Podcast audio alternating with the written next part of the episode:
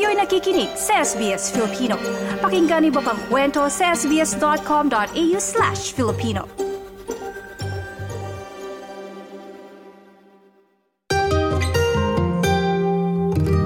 Maraming pagbabago ang ipinatupad ng pamahalaan ng Australia na makakaapekto sa mga aplikante ng student visa. Ilan dyan yung pagtaas ng savings o yung naipon bago mag-apply bilang international student. Gayon din yung pagpalit ng GTE na magiging GST na. Naku, ano kaya ito? Ano nga ba yung mga yan at kailan epektibo? Yan ang ating tatalakayin dito sa trabaho, visa at iba pa. Trabaho, visa at iba pa trabaho, visa at iba pa. At para bigyan tayo ng paliwanag at gabay, makakasama natin live sa studio ang Migration Consultant at Managing Director ng iMigrate, PJ Bernardo. Mula pa yan Tasmania, ibinisita tayo. Magandang umaga, Sir PJ. Magandang umaga, TJ, at uh, magandang umaga sa inyong taga-subaybay at uh, tagapakinig sa mga oras na ito. Maraming nag apply at maraming talaga nice lalo na mula sa Pilipinas.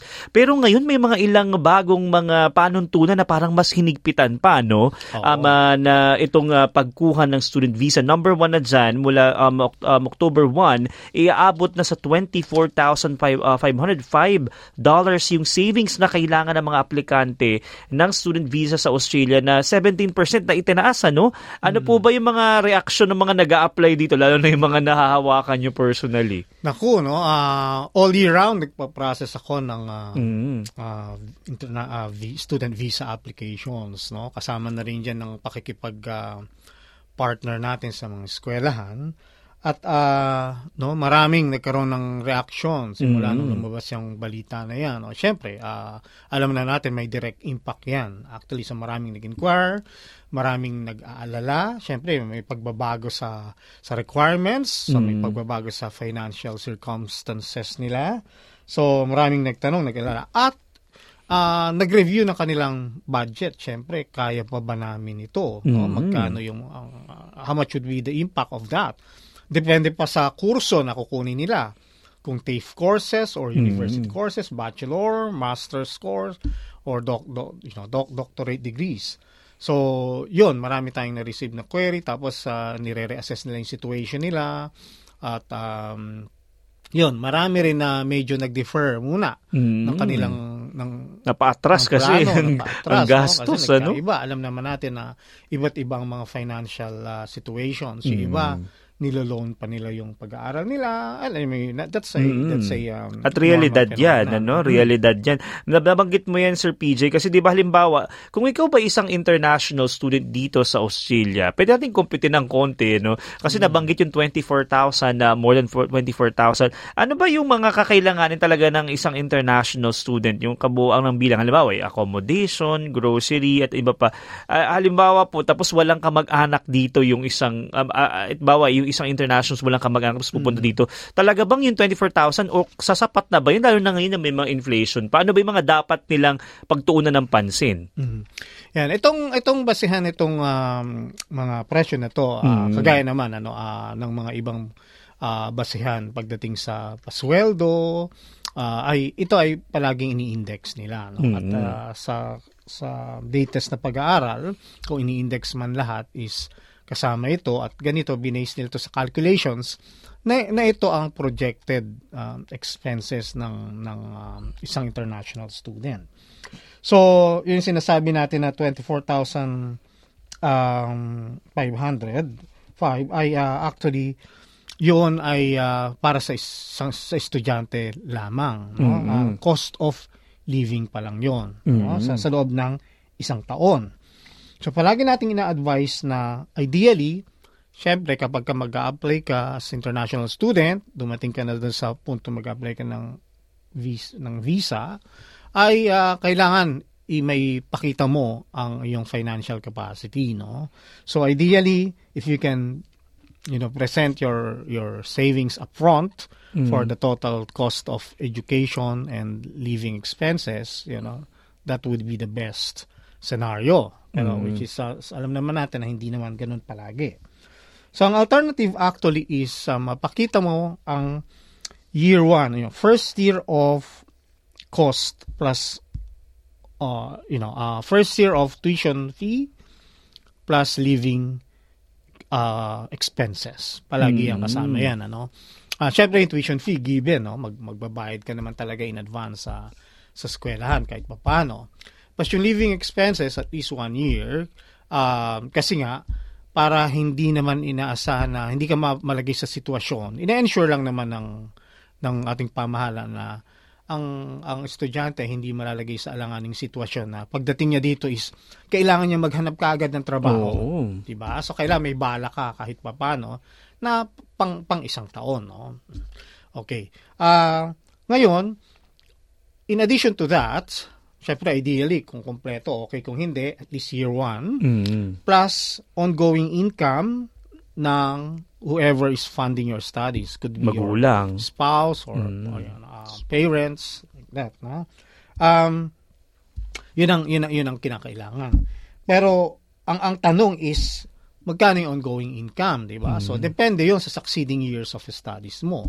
Kung two years ba yung course mo three years ba masters ba di ba pero kung tutuusin normally mas mababa na kung succeeding year or years no pero may requirement sila na kailangan ongoing income ay 72,465. No? Pero kung kung bababasehan natin ang TAFE courses, 'di ba? Parang sabihin mong yung year 2 of study mo is will just be probably 20,000 or 25 sabihin mo ng uh, uh, 30,000. Bakit naman mga ilangan ng 72,000, 'di ba? So factor din 'yun, ano? Kino-consider din yung remainder period of of study after year 1, no? Pero syempre, kung 30 ang kailangan mo pa sa succeeding year, no? For instance, in the in the year, in in the second year, um hindi naman dapat yung buong income ng parents mo or ng asawa mo Oo. doon pupunta. So kailangan may may threshold pa din, no? So importante kung hindi mo mai-present yung for the duration of your study, ready ka sa year 1 plus ongoing income nga ng uh, whoever's funding your study to support your your live, cost of living and further tuition fees. So, yun. Mm. Ngayon, ang tanong kung magkano, no? So, unang-una yung sa living cost, uh, yun, 24,505. Tapos, sa partner, kung may dala kang partner, Independent, uh, visa oo, yan. 8,000, that's additional 8,574. Plus, kung meron ka pang mga anak, so per child is 3,670. So, yun. Um, pero kung ang course mo naman is less than 12 months, so computed siya on a pro rata basis Mm. kung magkano yung kakailangan. Pero initially talaga dapat year 1. Yun ang unang meron Yun ka ng una. kompleto. Tapos, syempre, yung travel cost mo, no? Ah, kung ang mag-aaral ay magagaling sa Pilipinas, dapat may travel cost ka na na 2,000 kaagad. Ito yung flight ticket. Flight, oh. Mhm. Pero kung titingnan mo nga, eh, bakit ko kailangan ng, kung 2,000 ay return ticket, Mm. bakit ko kailangan ng return Oo. ticket up, up front? Or, you know, return airfare Mm. cost up front, di ba? Pero, you know, 2,000 is, is not that much anyway.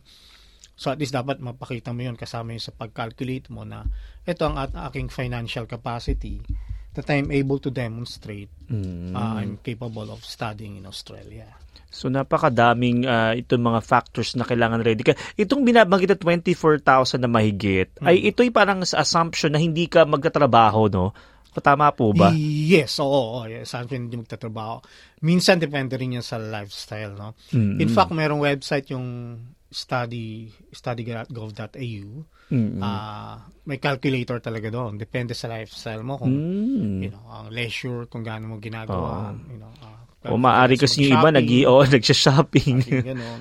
Nakasama, no? So malaking bagay na ma- ma- malaman tong mga ito. Pero yun nga, nabanggit kanina natin na meron ka namang chance na magtrabaho ang international student bagaman ito'y limitado ngo sa ngayon. Pero ang isa sa mga controversial, Sir Pidge, na mga nakita natin sa social media forum ngayon, ito lamang dito sa Australia, lalo na particular dito sa Melbourne na, na, na na parang um, ah, merong isang in-interview ang isang social media influencer na kumikita ang, ang international student ito ng 100,000 na uh, um, uh, Australian dollars annually.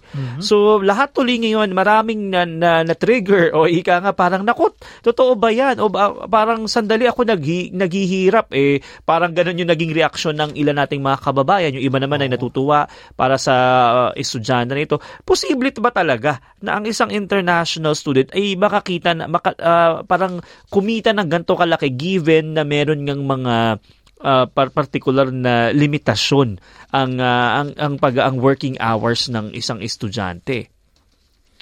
Oo, no. Um, hindi imposible na kumita ang isang estudyante ng ng ganung amount ano. Lalo na ngayon with the online business activities, mm. di ba? Uh, at nabanggit mo rin nga yung kung may AB, mm-hmm. ABN ng isang estudyante, no? Uh, pwedeng mag-operate naman ng business. Pero siguro dapat i, i um, i-separate i-separate natin 'yan ano. Dalawang bagay 'yan.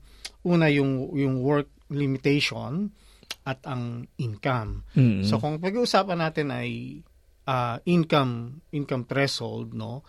Uh, ang mas kailangan nilang magtuunin ng pansin diyan is hindi yung regulasyon sa work limitation kundi yung hindi immigration, hindi home affairs, kundi tax office, no? Mm. So pos- posible 'yan. Bak- bakit hindi? Minsan kung halimbawa involve ang ang uh, ang estudyante sa online, you know, business activities, trading, 'di ba?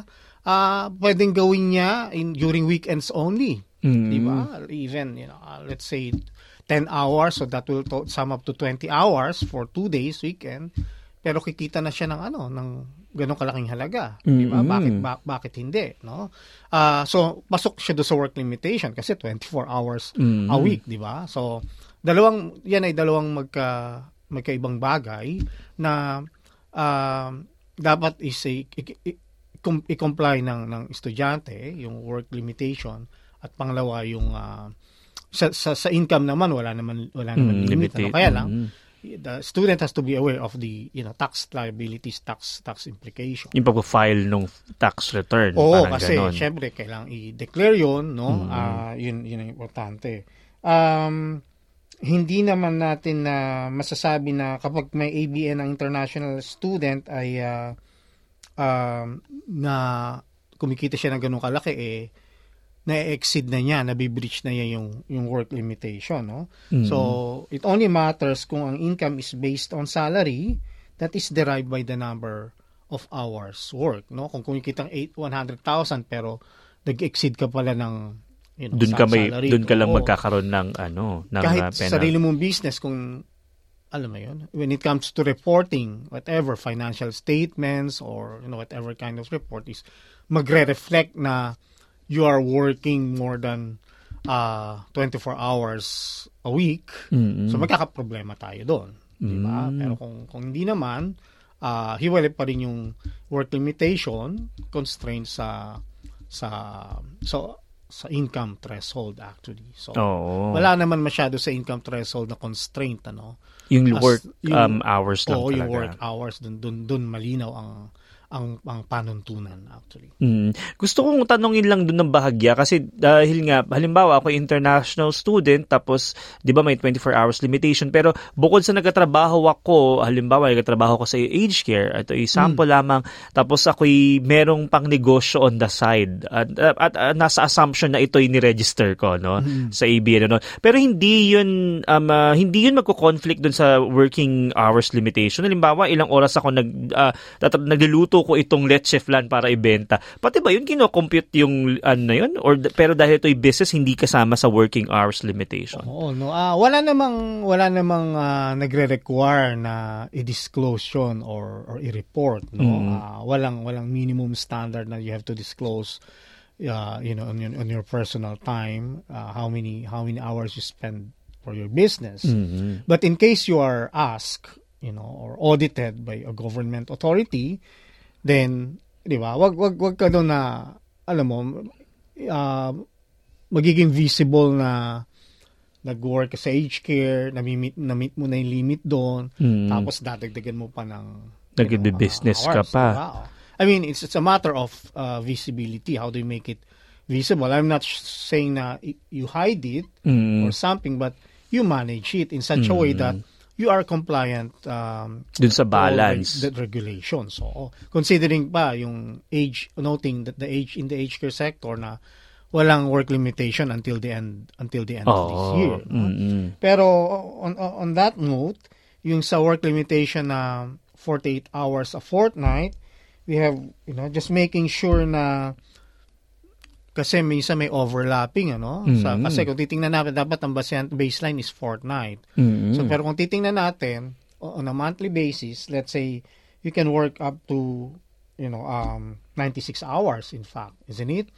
But let's say you know you're working on week 1 50 hou- 15 hours, week 2 is 30 hours, and then week 3 is 30 hours, and then week 4 is another 10 hours.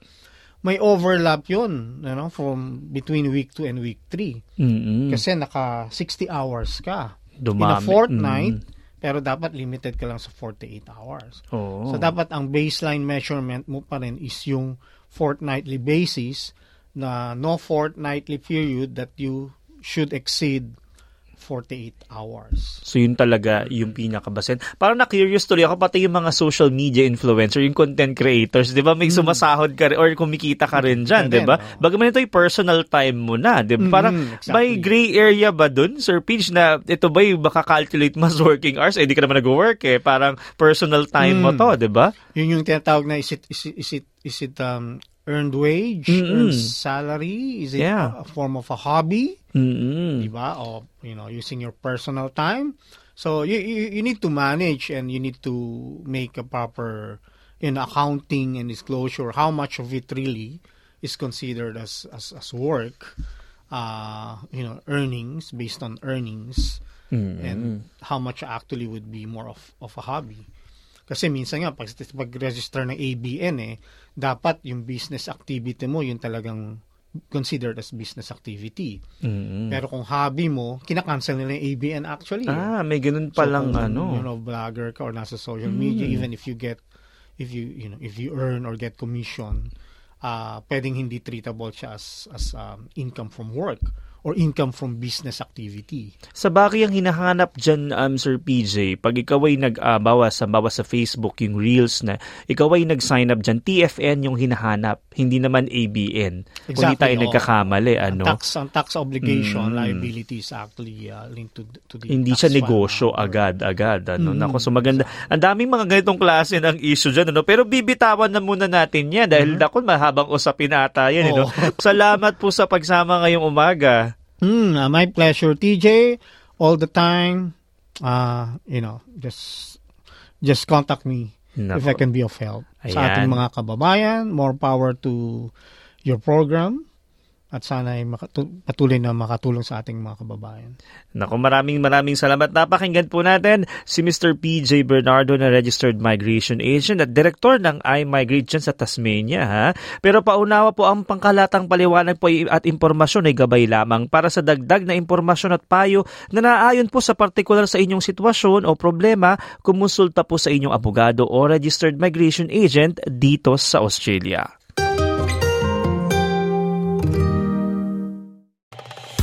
Nice yung makinig na iba pang kwento na tulad ito? Makinig sa Apple Podcast, Google Podcast, Spotify o sa iba pang podcast apps.